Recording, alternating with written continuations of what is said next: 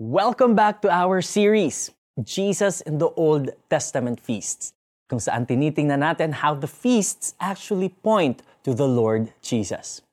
Let's look at how the Feast of Trumpets is an important event for the followers of Jesus. Rest in Jesus till He returns. Did you know that a trumpet can produce sounds that can go as high as 110 decibels? Mas malakas pa tunog ng jet plane kapag nagte-take off. Para sa mga Jew, ang tunog ng trompeta sa araw ng ikapitong buwan ay hudyat ng tigil trabaho. Dahil simula na ito ng pagdiriwang ng pista ng mga trompeta.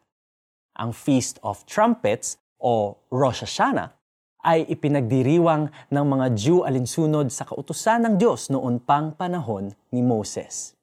Sa mga Jew, ang trumpeta ay ginagamit sa iba't ibang paraan. Sa pagtawag para sa pagtitipon, simula ng pista, o pagsugod sa isang laban.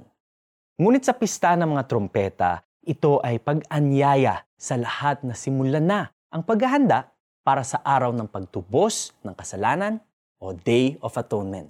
Nakatakda silang magbigay ng mga burnt, food, drink, and sin offerings sa Panginoon hanggang sa kasalukuyan ay pinagdiriwang pa rin ito ng mga Jew. Significant ang role ng trompeta sa second coming ni Jesus Christ. Sa Matthew 24.31, sinabi ni Jesus na sa hudyat ng malakas na tunog ng trompeta ay titipunin ng mga anghel ang lahat ng kanyang hinirang sa muli niyang pagbabalik. Sinulat din ni Apostle Paul na sa malakas na hudyat ng trompeta ay mabubuhay muli ang mga nauna nang namatay kay Kristo at susunod ang mga nabubuhay pang believers at titipunin sila sa alapaap. Ang pista ng trompeta ay paalala sa mga anak ng Diyos na babalik muli si Jesus bilang hari. Habang hinihintay natin ang araw na yon, God is calling us to rest in His presence and be ready for His return. Let's pray. Panginoong Jesus, Salamat dahil tinawag mo kaming mamahinga sa iyong presensya.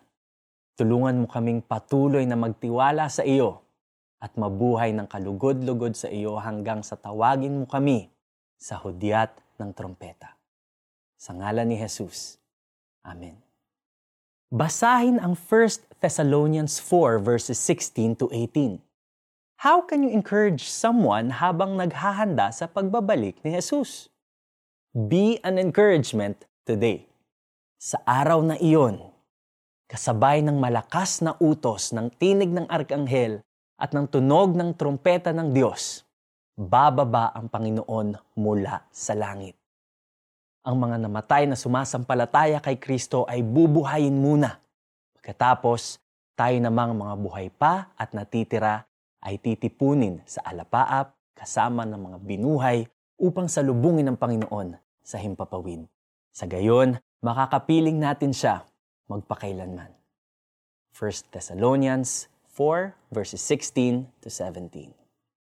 Join us again tomorrow for the last part of our series, Jesus in the Old Testament Feasts. Ako po si Neo Rivera. Take care. God bless.